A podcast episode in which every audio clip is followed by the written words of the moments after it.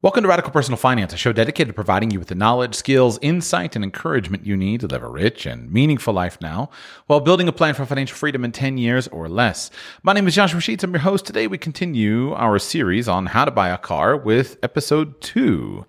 Today we're going to talk about how to decide what kind of car you should buy. Episode one, we talked about deciding whether you should buy a car or not. I tried to give you some of the reasons that, of course, you would want to buy a car. I tried to also give you some counter arguments as to some of the good reasons to avoid buying a car. I think uh, you'll, if you listen to that episode and you go through some of the reasons, you'll figure out what's right for you and recognize that what's right for you today might change in the future. right now, it's right for me to have a car. Someday in the future, I'll probably dream of a day when I don't have to have a car anymore. Uh, but that's episode one. Today, though, we want to talk about what kind of car you should buy. And primarily, I want to give you some things to think about so that you can make an intelligent choice.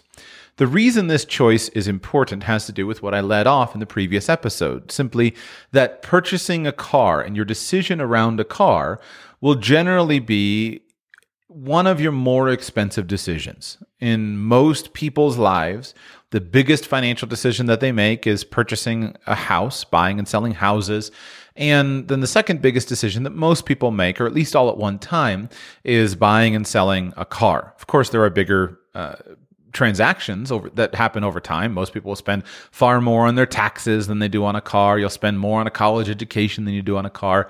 But in terms of a single decision, a car is generally a pretty important decision, especially in those early years.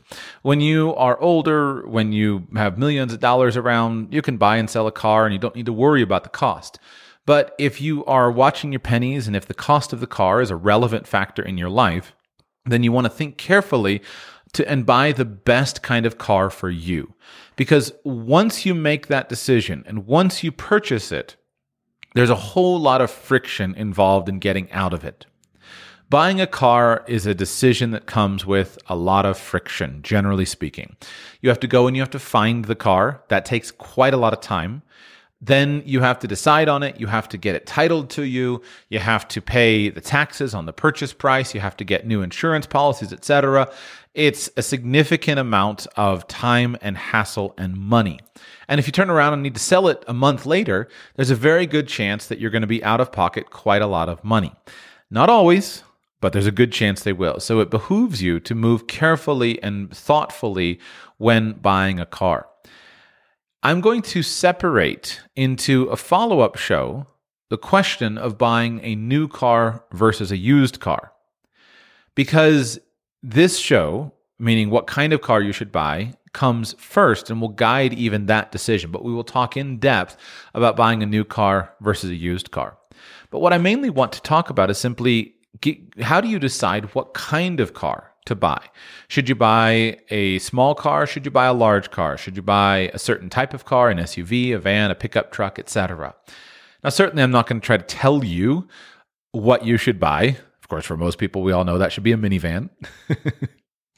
if you want to hear my arguments on that, uh, then go listen to episode 356 called Your Next Car Should Be a Minivan. Here's why. Now, I'm not going to tell you what kind of car to buy, but I do want you to think about it and be thoughtful. And you should do this thinking before you go and start looking at cars once you, at least in my experience, for me, once I go out and I start looking at stuff, I start looking at cars, I start looking at things, very quickly, it's easy for me to forget all of the careful, thoughtful, intelligent, rational planning that I had previously done. Because I get a little buying fever. I really like the way this one smells, the way this one feels. And while those decisions are indeed important and worth, meaning, th- sorry, those factors are indeed wor- important and worth considering, uh, you want to start with a clear head and you want to start with a sheet of paper and say, here is what I need, here is what I want. In life, the greater clarity you can have on what you need and what you want, the more quickly you will accomplish it. Most people go through life being open to whatever comes their way and not really ever deciding what they need or want out of their life in any aspect. But if you can become the kind of person who says, here's what I need and want, and you can do that in every aspect of your life, then you can put yourself in a situation where you can easily get more of those things in your life. I don't think you should focus exclusively on needs. You will, of course, want to consider needs. But needs and wants are both perfectly valid things for you to consider. They're both perfectly valid things for you to pursue.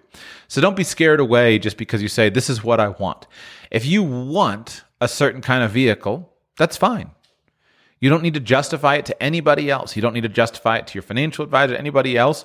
A great skill in life is simply to identify the things that you want. And the fact that you want it is good enough reason for you to get it. You deserve to have the things that you want. So figure out what it is that you want. I don't think you should be excessively practical. Uh, many times in this situation, especially, people make a practical decision. They say, "This is what I I I should do, and this is what is the practical decision," and they start to pursue the the practical thing. Well, practicality is important for some people, but at the end of the day, you deserve to have the things that you want. So make a list of your needs and your wants, and think about them rather holistically um, because they're going to guide you. So, what are some obvious needs and wants that you want to consider? At least for many people, the obvious first one is size of vehicle. Uh, for me, it's number of seats. This is an important thing uh, for many people, right? I have four children, so I have a family size of six. That automatically means that if my family is going to be together, I need a certain class of vehicle there's still a range of decisions that can be made there. Do I want a minivan with seven seats or eight seats? Do I want a bigger van with 12 seats or 15 seats? Do I want an SUV with seven seats, etc.? But the number of seats that I have is going to drive it. On the other hand, if you are a single person or you're buying a car that's only intended for use by a single person, you have a lot more flexibility. But don't immediately rush and assume that just because you're a single person, you automatically should choose a small vehicle while in a moment I'll make the argument for a small vehicle from an efficiency perspective, I think it's wonderful to have a large vehicle. I myself has, have always enjoyed having, or at least having access to various vans, and I have found that they have been a, a great benefit to my social life. When I was in college, I had a, a, large conversion van that I borrowed from my parents on occasion. I had an SUV that I drove. I had access to other people's cars, and that was really nice for my social life. That it generally meant that I had a vehicle that was big enough to put all my friends together. Looking back now, if I had to redo it, I would want to do the exact same thing. I get a little nervous giving that idea to my potential children, meaning as they get older, because I do worry now as a parent about the risk of a distracted driver getting into a car accident with a vehicle full of, of passengers. But I hope that perhaps my children will be responsible enough to handle it. Uh, and in fact, I think that it's one of the things that I was grateful for. That for the most part, I was generally a pretty de- safety conscious driver, and so I felt good about trundling my friends around having a large vehicle in high school, having the ability to carry a bunch of friends around, uh, can make a big, big difference in the kinds of friends that you can have and the kinds of activities that you can do. So, and, and even if you are uh, an individual, just simply having the space and having the ability to cart people around can allow, can greatly enhance your social life. You'll notice that I'm obviously going to major on the things that are important to me. For me, size of vehicle is a big deal. It's extremely important to me to have space in the cabin because I like the ability to carry lots of people with me. I like to have lots of friends. I like to have uh, lots of family members, and I like to to be able to do that. On the other hand, some people consciously avoid it uh, for that reason. I had friends who had a pickup truck and got rid of their pickup truck because they were tired of people asking them to move, uh, help move, and so they drive a small car. Well, I'm sorry, I just can't help you. I can't do much for you. Uh, so consider that. Size may also come into play when you think about the capabilities that your vehicle may have. Uh, one of the things that I appreciate about larger vehicles is that they're relatively easy to sleep in. Meaning, if you're the kind of person who likes to have road trips, likes to have adventures, having a vehicle that's big enough to comfortably put a bed in can be a real boon to your personal sense of adventure. Uh, this is kind of the, one of the weird things I'm into, but I I find it a tremendous benefit. And to give you an idea, this is something that you can do at various points in your life. A few a number of years ago, I actually had to do. Uh, I had some business in some of the western states in the United States, and I needed to be in three different states. And I had uh, three uh, a short period of time. It's like four or five days. And I needed to cover basically three states, which the Western states are huge. It didn't make any sense to fly. The flying connections didn't work. Uh, and the tickets were expensive. So I decided to drive. So what I did was, I think I flew into Salt Lake City or something like that. Uh, and I rented a minivan. Rented a minivan. It was a Dodge Caravan. Went to the local Walmart, bought an air mattress, put an air mattress in the back of the min- put folded the seats down flat, put an air mattress into the into the uh, back of the minivan. Rented a uh, bought a cheap uh, sleeping bag. It was winter, so I needed good uh, good bedding. Bought a cheap sleeping bag, and I spent whatever my trip was under a week uh, traveling in that minivan. I think I put something like three thousand miles on it uh, over the course of that several days of, of traveling. And I love that style of travel. I love it because you can go and be where you want to be. You don't have to worry about hotel reservations. You don't have to worry about where you are. And that's a, a, real benefit that a minivan has that other vehicles don't have. The minivan is wonderful for camping in and sleeping in because you can turn the air, condition, air conditioning on when it's hot and the heating on when it's cold. It's just fantastic. So you can do it with a rental. Of course, you can do it with your own vehicle.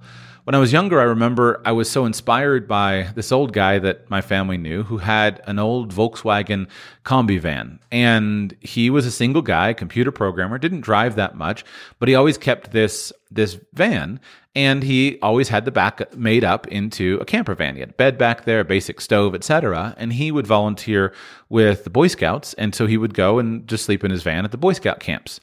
And so you, even if you don't need the size for you personally on your commute, you might enjoy having a larger vehicle. And you should think carefully about doing that. Let's make the argument for the smaller vehicle, and we'll come back to that. On the other hand, there are good arguments as to choose a small vehicle. The obvious arguments are ease of driving, ease of parking, and efficiency. Uh, meaning fuel fuel mileage, uh, lower costs, expenses, etc., easier to get around. To me, the more compelling of these is the ease of driving, ease of parking. If you are living in a big city or you're commuting or you're constantly parking in large parking lots, et cetera, or you live in a place where the tradition and the culture is for narrow streets, small parking spaces, et cetera, then you'll enjoy the simple convenience and flexibility of a, of a small vehicle. And that daily ease of use will be worth it to you to, to have. Uh, the so you'll choose a small vehicle, high visibility, etc. What about the efficiency? Efficiency does matter. And I think that you should choose, if you're trying to make a financially smart choice, you should generally choose the most efficient vehicle that will accomplish your other purposes. But there are diminishing returns with regard to efficiency. And if you choose efficiency over all your other factors, you might wind up not having the vehicle that you genuinely desire to have. Uh, you buy a small car because it gets you to work cheaply, but then you're so frustrated that you don't have a nice four wheel drive vehicle to take out to the lake every weekend, which is what you really want. So you wind up buying two cars. You wind up having a four wheel drive vehicle that gets you to the lake on the weekend and a, or out in the backcountry, and then your small car for commuting to work. That might work in some cases, but generally, whenever I do the calculations, it's usually less efficient. It's usually more efficient just to have the higher vehicle, pay the higher fuel costs for it, uh, and just uh, maintain one vehicle instead of maintaining two vehicles just so you have a more efficient vehicle. If you, and years ago in the archives, probably in the first 100 episodes, I carefully went through some analysis on this. But basically, I don't think I don't think financially it really ever makes much sense for you to upgrade cars for the purpose of efficiency. Every time I do the calculations for someone and, and, they say, listen, I've got a vehicle that's getting me 15 miles per gallon. Should I upgrade to a newer car, a more expensive car, or, or something in order to get a vehicle that gets 35 miles per gallon? You would think that that is a big, big savings. But if you actually run the math on it, for many people, and I think clearly a majority of people, you're not going to get those savings back to upgrade to a more expensive vehicle just for gas mileage. That doesn't make sense. Financially, you just most people don't drive that much in order for it to make sense.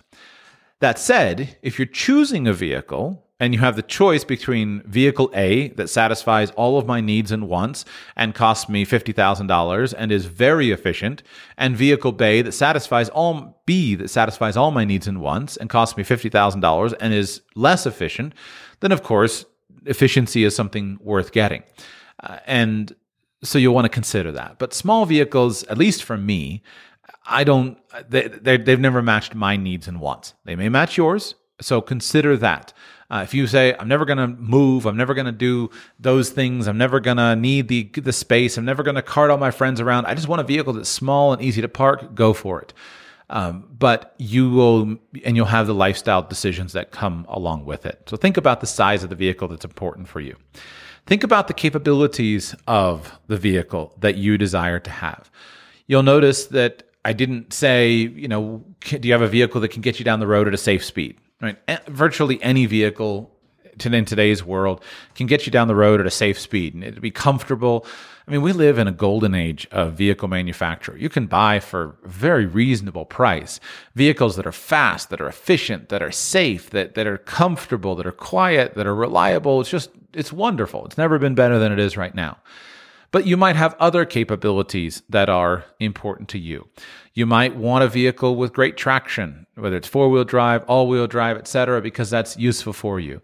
You might want a vehicle that is large enough for you to, to carry your dog comfortably with you and your other stuff. You might want a vehicle that you can sleep in. You might want a vehicle that can go really fast. You might want a vehicle that can put the top down because that gives you the joy of a Sunday afternoon drive or, or it fits your weather patterns, etc. Make a list of any capabilities that you desire the vehicle to have and then make sure that you're choosing the capabilities that are appropriate for you and for your lifestyle.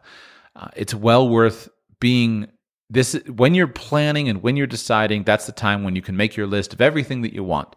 And then if you want to give something up later do it later but at least have it on your list of all the capabilities all the features that you want. I split out capabilities and features because uh, well I, features are a separate separate set so here with features, I would say specific things that the vehicle has. So I've become a big fan of active safety measures on a vehicle. Uh, I, it is the normal course for, for people as they go through life. To, today, safety is very important to me.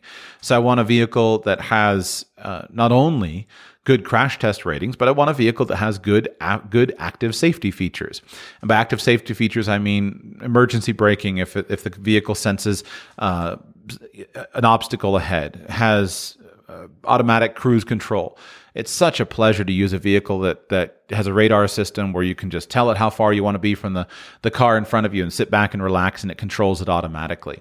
Uh, all of those active safety features, I think, are well worth having if you care about your life and the life of your passengers uh, because they, they, they save lives. They save your life potentially, and they save lives of others around. Um, I worry about you know being a distracted driver and hitting someone, hitting a pedestrian or something like that. And so if I can get a car that has uh, pedestrian avoidance or will stop the car automatically if it senses a person in front, that really appeals to me very significantly. There may be other specific features that are unique for you. Uh, I'll just give an example. I'm uh, much physically much larger than my wife is, and so we have completely different uh, profiles of seat position, mirror position, etc. So having a vehicle that records the seat position, the mirror position, and all of that stuff based upon driver one or driver two is a real daily nice thing to have. Uh, you might live in a snowy climate and you definitely want heated seats or something else. So think about all the features that you want and make a list of them.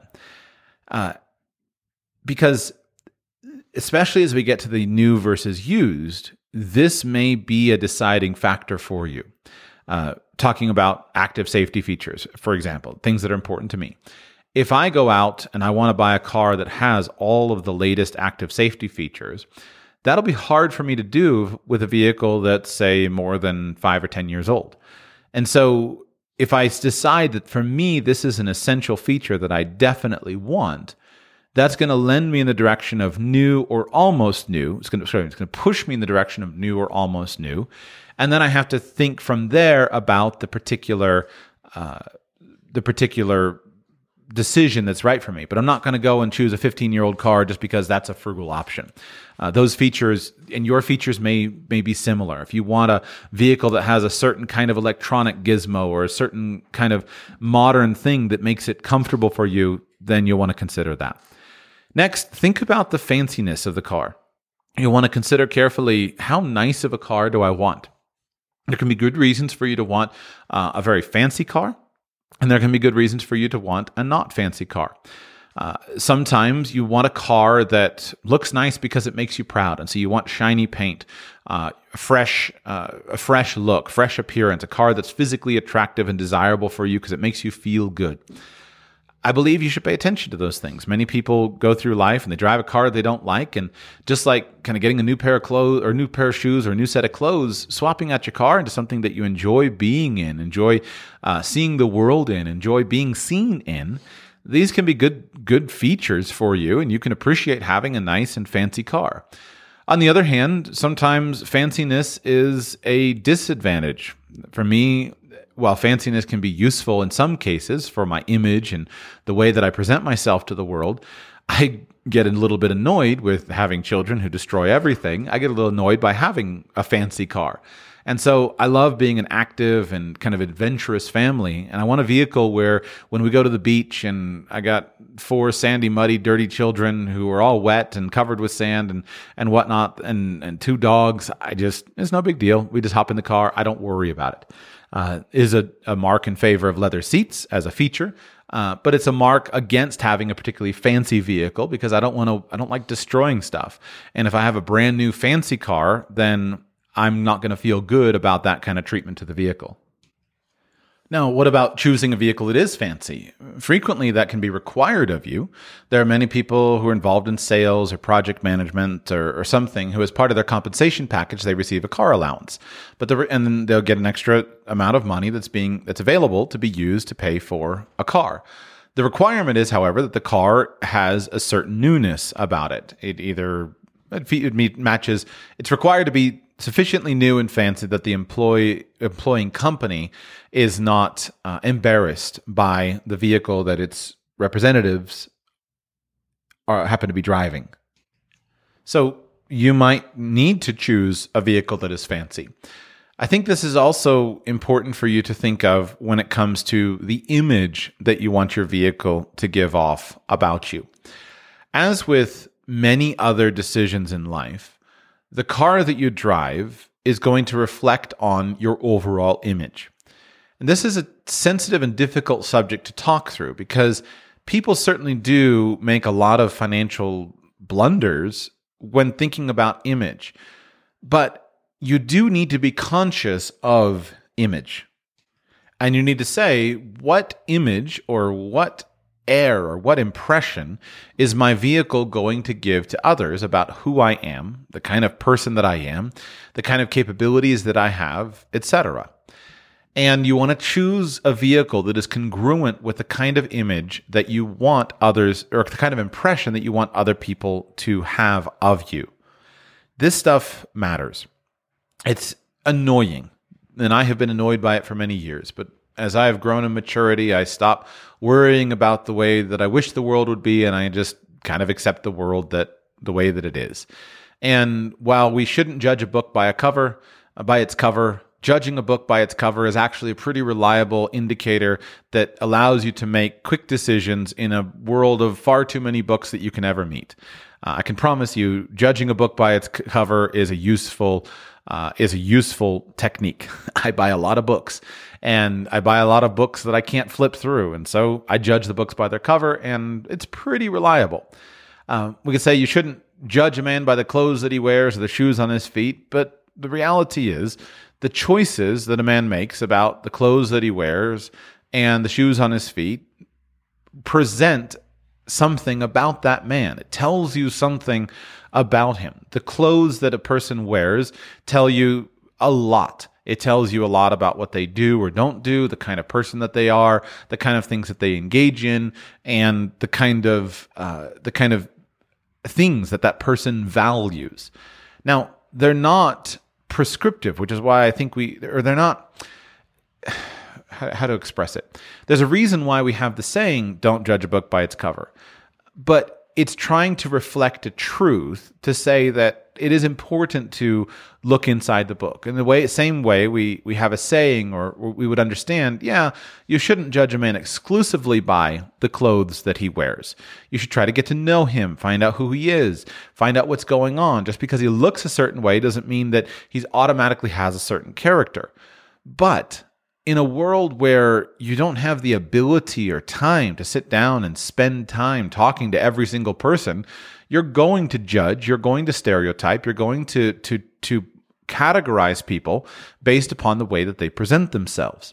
And so you need to pay attention to these signals, to these clues and look and see is there a way that I can manage these things appropriately?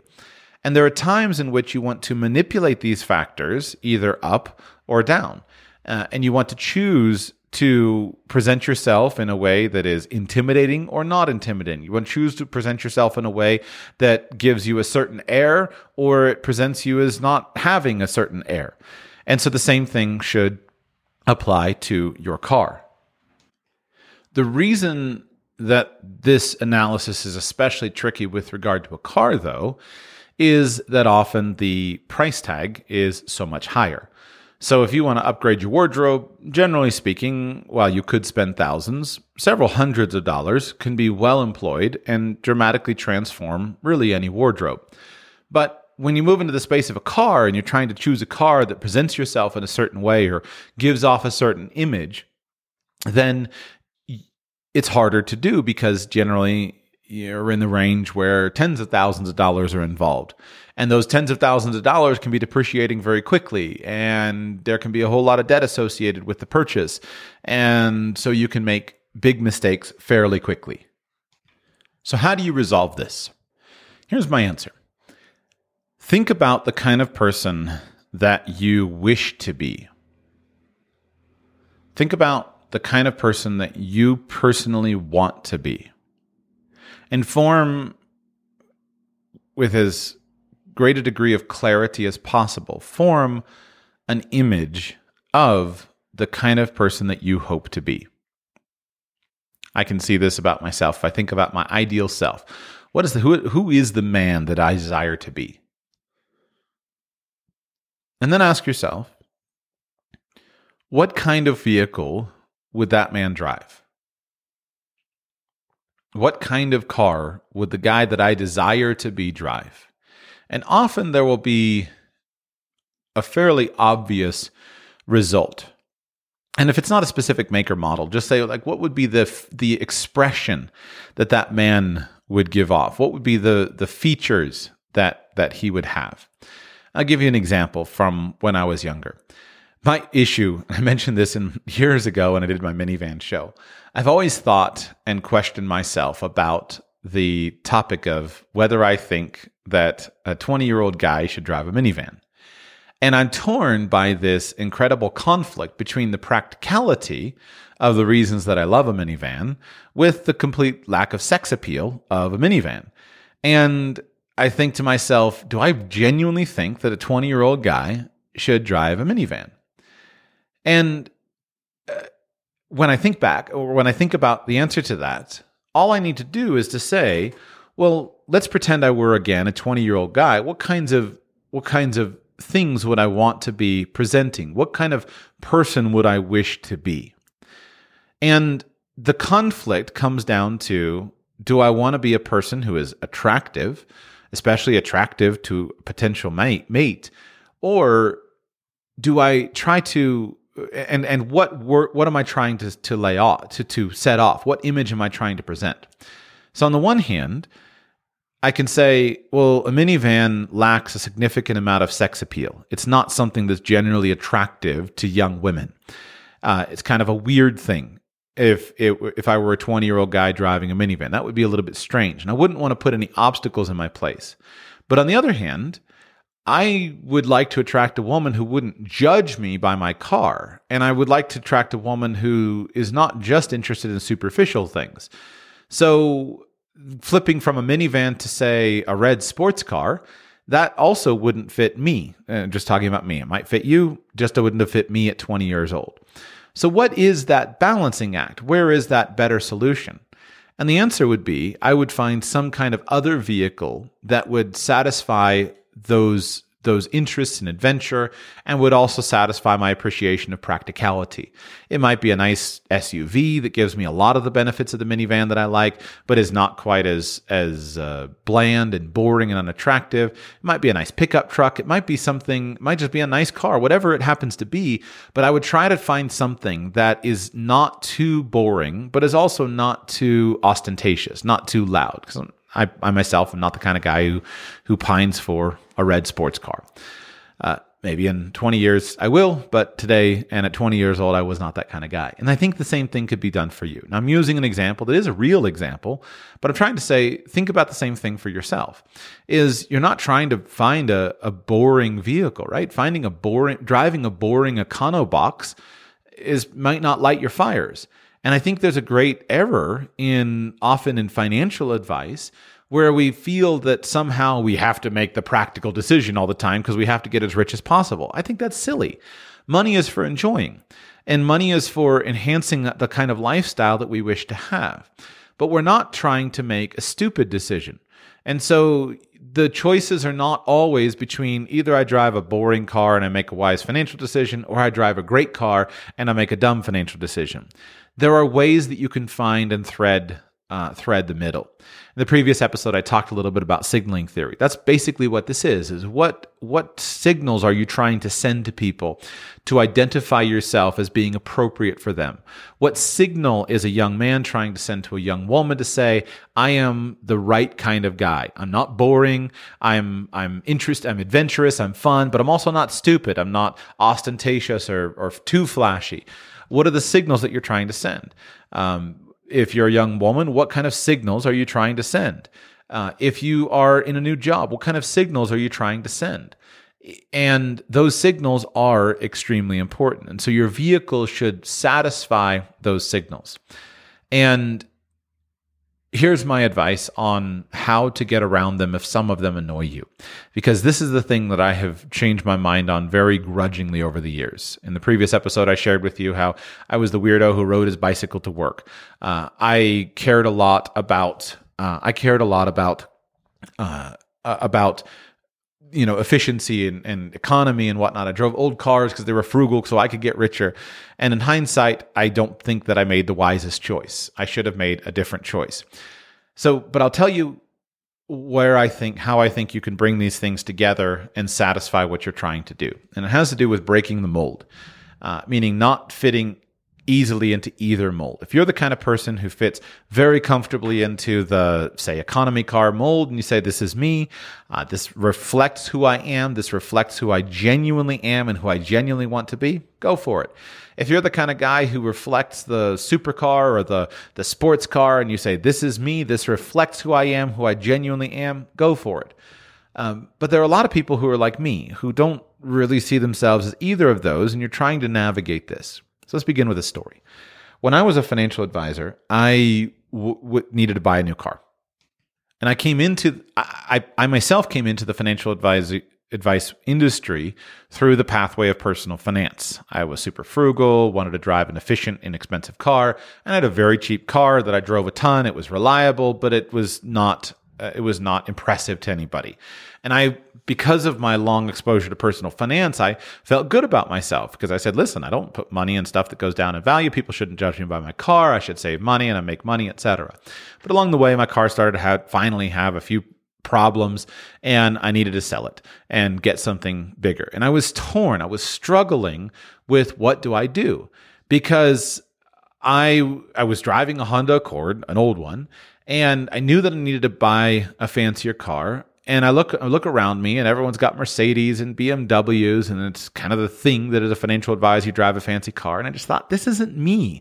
Like that's not me. I don't know what to do. And I was looking at um, several cars. Looking at uh, this really great used Mercedes that I found that was a sports car. I was kind of excited by it. Uh, and I thought, what do I do? And at the time, I didn't know where to go, but I was a big student of Thomas Stanley, who was the author of his most well known book, The Millionaire Next Door. Uh, I was a big fan of his lesser well known books. Uh, he wrote a trio of books that were big help to me called Marketing uh, to what's it called? Marketing to the Wealthy, uh, Networking with the Wealthy, and selling to the uh, selling to the affluent, marketing to the affluent, and and networking with the affluent. And basically, I took his books as as fo- one of my foundational texts for what to do. But I didn't know how to solve this car because this car issue, because I'm recognizing that I've got an image problem, but I'm not comfortable. I'm, I love the millionaire next door ethos, and I wanna I wanna be the guy who does that. So I wrote an email to Stanley and I asked him what I should do. And I explained it. And his answer to me was, I should probably go see if I can find that email. But his answer was very succinct. And he said to me, he said, I think that what you should do is have the kind of vehicle that most wealthy people have, which is a large full size SUV. And basically, he said that virtually all wealthy families will have various fancy cars, but they'll usually have at least one large American full size SUV. Uh, most commonly a Chevy Suburban or its GMC counterpart, uh, or frequently sometimes something like a Ford Expedition. And I thought, brilliant. That's exactly right. That solves the problem. And so I went, I went went out and I bought a Ford Expedition, which I had for a good number of years, and it was a perfectly fine car. And it solved my problem where it allowed me to feel like I had, instead of strongly presenting the image that here I am as a financial advisor driving a frugal car, a jalopy of sorts, eh, or here I am as a financial advisor driving uh, a brand new Mercedes, uh, trying to give that image. Then I was finding a, a, middle road that fit me. And it fit me because I was large. It was a comfortable car. I really enjoyed it. it. wasn't fuel efficient at all, but it was a good vehicle for me. And over the years, as I've thought about that, I've realized that will often solve a lot of these image problems. If you can choose something that just doesn't easily pigeonhole you. So here are my favorite vehicles for you to consider. For years, I've been a fan of the Toyota Prius for this reason. Now, today, I don't think that this is as smart as it once was, but for years, people would say, What car should I get? My answer was a Prius. And the reason was simply that a Prius, it's hard to identify and pigeonhole you. I knew wealthy people that had Priuses because they cared about the environmental sustainability. They cared about presenting themselves as being greenies of sorts and, and being re- responsible and etc. And I knew poor people that had Priuses because they cared about the fact that they were inexpensive vehicles. Uh, and so you can go both sides. I knew there weren't a lot of adventurous people that had Priuses. Most it's kind of a dweeby uh, car. But if you're not too worried about adventurous, it's a good option for many people. And it w- it's a great frugal car, very efficient, very reliable, uh, widely available, good features, etc. But it's just hard to, p- to pigeonhole. Uh, no one, if, you, if you're a Prius, no one knows whether you're buying and driving a Prius because it's efficient and you care about that, or it's smart, or it's because you're your environmental consciousness.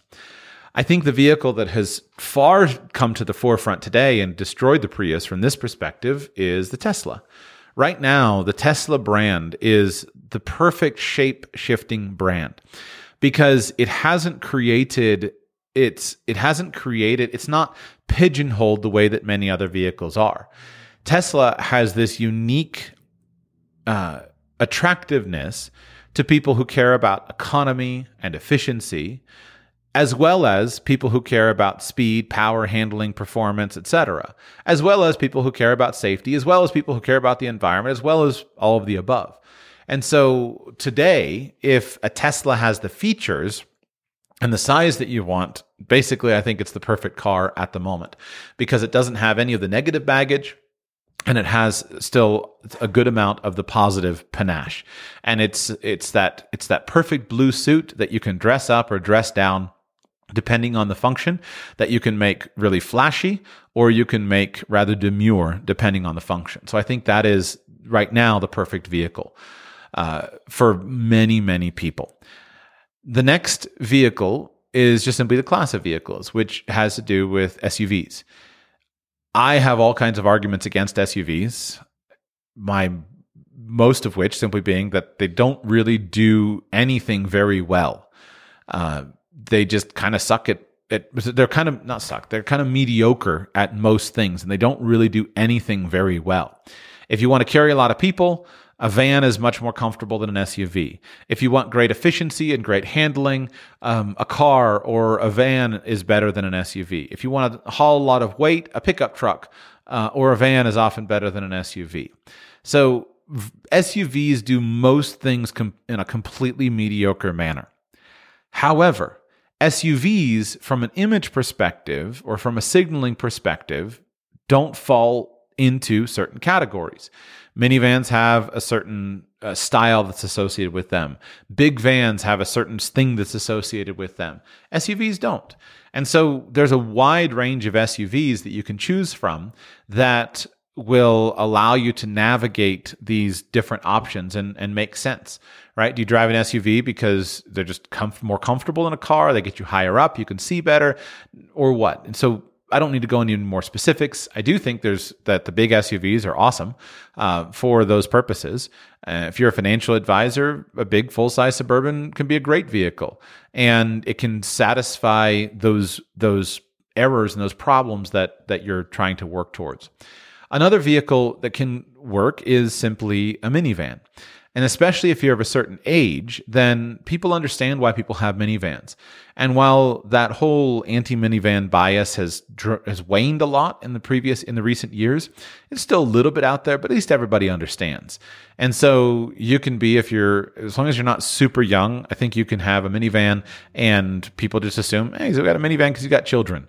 And they don't care and they don't pigeonhole you as being any of a certain social class or of a certain scale, etc. Uh, it just can can work.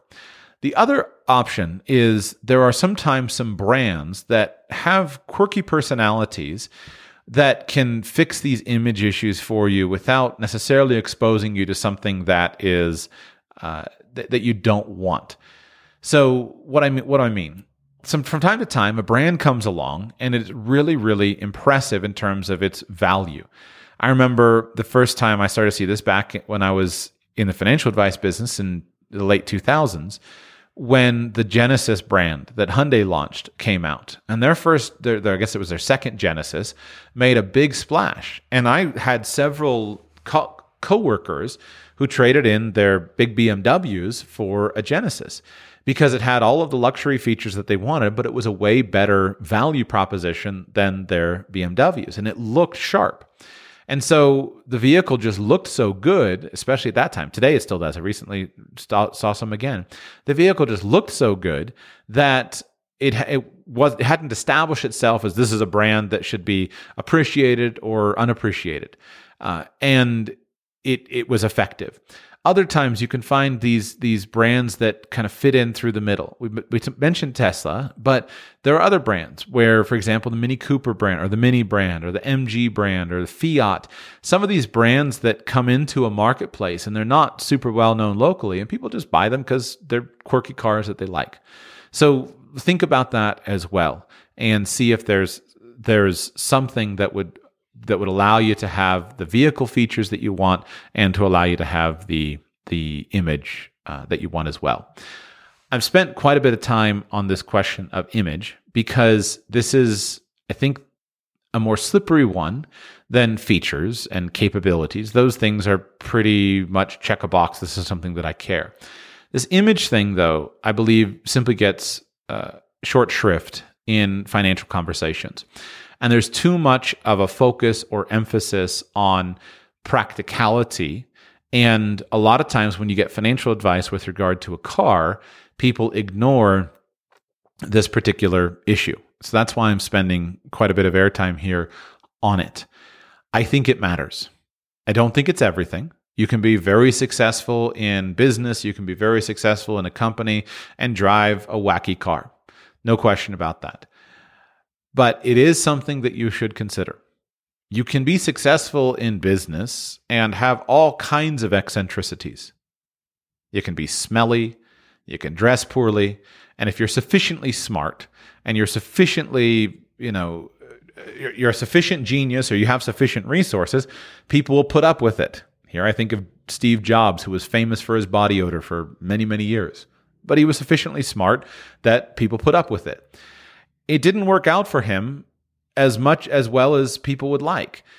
if you read his biography and you think about what he faced uh, at the end of his life, he was the golden child with with the success of Apple. But there was a significant period of his career where he was fired from the company that he started. He had very few friends and he was a significant failure. And his eccentricities strongly contributed to that. It just simply made him hard to work with. Now, can you take a man out of his eccentricities and is he still the same man? Would Steve Jobs have been the same guy if he didn't have his predilection for body odor and sandals and kind of weird stuff? Well, who knows? I can't answer that. But it seems obvious to me that those eccentricities put up unnecessary obstacles and make it unnecessarily difficult for other people to work with you. And you have to work really, really hard to overcome them. Geniuses can overcome them. But there are a whole lot of us who are not geniuses. We might not be incompetent, but we're kind of that middle of the road, uh, middle of the road uh, people. And so we want to think thoughtfully. We want to be careful to position ourselves for success in as many ways as possible. And this is one of those factors. Let me give one more metaphor to, to drive the point home. Let's talk about physical attractiveness. You and I can't control the innate level of physical tra- attractiveness that we have. We may not be able to control our bone structure. We may not be able to control the color of our skin. But we can make a significant impact on our attractiveness towards other people by being very thoughtful and careful and controlling the things that we can control. We can control our body odor. We can control our personal presentation. We can control how the kind of clothes that we wear and choosing a clothing style that is attractive for us and flattering for us. We can control our manners and the way that we speak to others and our kindness and the way that we present ourselves. Those are things that we can control. And so while we can look and say, look, here comes some guy who's just got the won the genetic lottery and he can show up to a party and be an uncouth boor uh, and doesn't care at all about what he put on and he's totally attractive. You and I may not have that ability, but we need to play into the strengths that we have. And, you know, a, a guy of middling attractive, middling attractiveness or even of low attractiveness who is careful and thoughtful about his manners, who's careful and thoughtful about his dress, chooses a clothing style that's flattering for him, etc., can make a big, big improvement in his social life, his social chances in the world, the way, the types of promotions that he gets, the kinds of jobs that he can be qualified for, etc. A vehicle from an image perspective is part of that. It is a, it is a, it is part of that. And it's part of that visible wardrobe that you wear that projects who you are to other people. And as such, it deserves to be considered. So I've spent half this show on this topic because it's something that I resisted for very long. But when I finally came to see it as just simply an expression of clothing, then I have come to the position that I've come to today when I was heavily involved in the personal finance world and I believed in, in efficiency above all else, I thought to myself, people shouldn't judge me by the, the car that I drive. That's silly. And if they really want to know, they should ask me how much money I have. And, uh, and so I ignored it. And I think it harmed me. Uh, I believed at the time about dressing well. I believed at the time about brushing my teeth and combing my hair properly, etc. I believed at the time that those were good things, but I didn't believe that the car was an expression of was was an expression of my wardrobe. I believed the car was an individual decision that I could make. I now believe the car is simply an expression of your wardrobe. And while you need to make sure that you have the basic features that you want, uh, the vehicle the size that you want that gives you the capabilities in your personal life, etc., then it needs to be acknowledged that there is a component of it that reflects upon your image and your presentation uh, etc. So consider those things and be thoughtful. There's no reason why you have to be foolish, but you can choose something that will uh, satisfy those and take image into account. Don't ignore image. The last thing to consider is what's right for me now versus what's going to be right for me later. A car, ideally, should be a fairly long term decision because the acquisition costs are substantial, because the time required, the decision making, energy, etc., is substantial.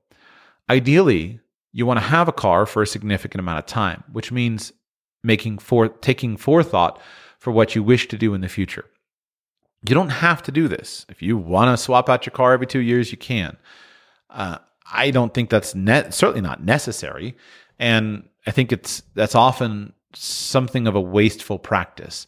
It's certainly generally a very expensive proposition to swap out your car very frequently because you're always operating a vehicle in its most expensive uh, curve. And one of the best ways that you can mitigate an expensive car purchase is to simply stretch out your period of ownership. If you want to buy a new car, in many cases, I would say go for it. If you want to buy a new car and have it be a financially fantastic decision, the way that you do that from a measurement of total cost of ownership perspective is keep the car for a very long time. If you buy a new car and you keep it for a very long time, virtually all of the downsides of buying a new car disappear. So think about a vehicle that is right for today and think about a vehicle that will be right for tomorrow. So go back to those features, needs, wants, size, capabilities, fanciness, etc., and just reflect on those things that are important for you today and those things that may be important for you 3 years from now. I feel silly even including this in the list, but I've learned that many people don't think about it. And I guess the obvious example is often people having children. And, you know, they got one child, and so they rush out and buy a vehicle that has four seats, and they don't think they might have three children uh, or some version of that. And I think to myself, like, didn't you think that you might need a few more seats, and now you got to sell this vehicle that that uh, just wasn't appropriate for you because it's unpleasant, uh, and it just doesn't work for you? So think about that. Now, some of those lessons are harder to to acquire until you have them, right? This is the thing that parents will go through. Uh, this is why minivans are so popular. People can't often understand why minivans are so popular until they have children and they realize that one of the big features that mini- make minivans awesome is the sliding doors so your kids don't slam the car into into the car next to them. It's the kind of thing that people without children never think about and people with children are very conscious of. And so, or, or, the physical contortions that you have to go to to buckle a child in a in a, a child seat. A lot easier if you've got a big, wide uh, sliding door versus if you have a cramped back seat that you have to stoop down and contort yourself to get your torso around the door to buckle the child's latches. So you may not have enough practical experience to, to know exactly what you want five years from now. And I don't think that you should think super long term because the future is simply not that predictable. But you want to at least be conscious of it. And if there's going to be a change in the future, it shouldn't be a surprise to you. You should imagine where your life is likely to go in the coming years and try to make a vehicle choice that's going to allow you to own this vehicle for a good long time. If you can make a vehicle choice that really fits you, and that's a wonderful car that fits you in so many ways, and it's something that you'll be happy with for a long time, that's probably your best move, both in terms of personal satisfaction as well as financially. I've watched a lot of people buy a car that was less nice because they thought, well, this is good and this is the money that I've got. And then a few years later, they've got a little bit more money and they're looking around and wishing for a little more luxury in their life and they swap out the car and upgrade. And as kind of a, an obsessive calculator of efficiency, I look at it and I say, why didn't you just buy the nicer car in the beginning? Right? It would have been better for you instead of getting the cheapest thing, just go ahead and get the thing that's going to last you for a longer period of time. Now, let me balance that with saying, think about now versus later. What I mean is, plan for the life that you have, not necessarily the life that you think you might have in the future. And the way I think about it is this I love to travel. I love to think about traveling. I love to plan travel. I love to plan ideas for trips of the perfect vehicle. I love vehicle based travel, overlanding, going out in the woods, traveling the world, etc. And so I somewhat obsessively consider what is the perfect vehicle? Well, the perfect vehicle has to have definitions. I love the big, huge European overlanding trucks. Uh, I think they're so awesome. They get these huge trucks, they build a big, comfortable house on the back, etc. But then I think, no, I would never want one of those. What a hassle that thing would be. Just give me something small and comfortable, and I'll put a tent out, etc. And what I've realized is simply you have to go with the maxim that you should just simply buy the vehicle that is for the trip that you have right now. And in some cases, that might be a big four wheel drive vehicle. In other cases, it might be a very fuel efficient vehicle. But buy the vehicle for the trip that you have now. So don't just always think aspirationally. Don't always think, well, this is where I really want to be in the future. Buy the vehicle that's right for now, for the lifestyle that you're living right now. If you're in the city, you're probably going to want a small car, if a car at all. And you say, well, I want to be the guy that's not in the city. Great when you buy a country house, put a country house car at the country house, but buy for the vehicle that you have now, or buy the vehicle for the life that you have now. Don't worry too much about the aspiration. Hard to know exactly how to balance them. My hope is simply that in pointing that both out to you, that both are important, you'll see that the right choice for you is fairly obvious. In conclusion, I want to give a couple of examples here if you think about these features and opportunities and, and, and things I've said, the right vehicle choice will probably emerge to be fairly obvious in most situations. It'll come out to be evident to you what the right vehicle is. What I mean is simply if you're a if you're a rancher checking on your cows every day, you ain't buying a Toyota Prius. Doesn't fit the bill. So if you think about the lifestyle that you have and the kind of of things that you do and the kinds of things that you want to do, then the right car choice will be fairly obvious. And then once you've decided on it, you'll be able to figure out what's the best way to buy it. If you're a, a young male college student who lives on campus uh, but needs a car for occasional uh, excursions and most importantly, weekend adventures with your friends, well, then having a nice, you know, four wheel drive, seven seat SUV would be a great fit. You don't drive much. The gas mileage is not that big of a deal because you're not commuting, but having the ability to load up, you know, three, four, five friends and go out and to the, to the lake or go up into the mountains or go into the backcountry on the weekend or go to the beach or whatever and have a great, comfortable road trip vehicle. That would be a perfect uh, scenario for you. If you commute a lot and you're a, a highly, you know, a high, highly placed executive who's in a corporate environment, and but yet you commute quite a bit, then getting a, a brand new Tesla would be potentially a perfect vehicle for you because it's efficient uh, for its for for tra- carrying you, but it has a little bit of panache, a little bit of style. It reflects someone who's who's who's uh, going places, etc.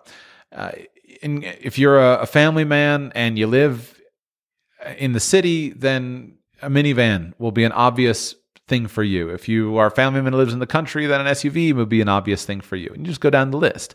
So the vehicle choice, once you think about your capabilities that you want, features, et cetera, et cetera, fanciness, image, size, will emerge. And then that'll give you a short list of specific vehicle types, brands, models, etc., that you can then go to the marketplace and get a sense of pricing, get a sense of uh, value, get a sense of features, etc. So that's step two. Basically, decide what kind of car you should buy based upon your needs, your wants in every area, uh, including size, capabilities, features, fanciness, image, and what's right for now versus what's right for later. Thank you so much for listening. I will be back with you very soon with the next installment of this series.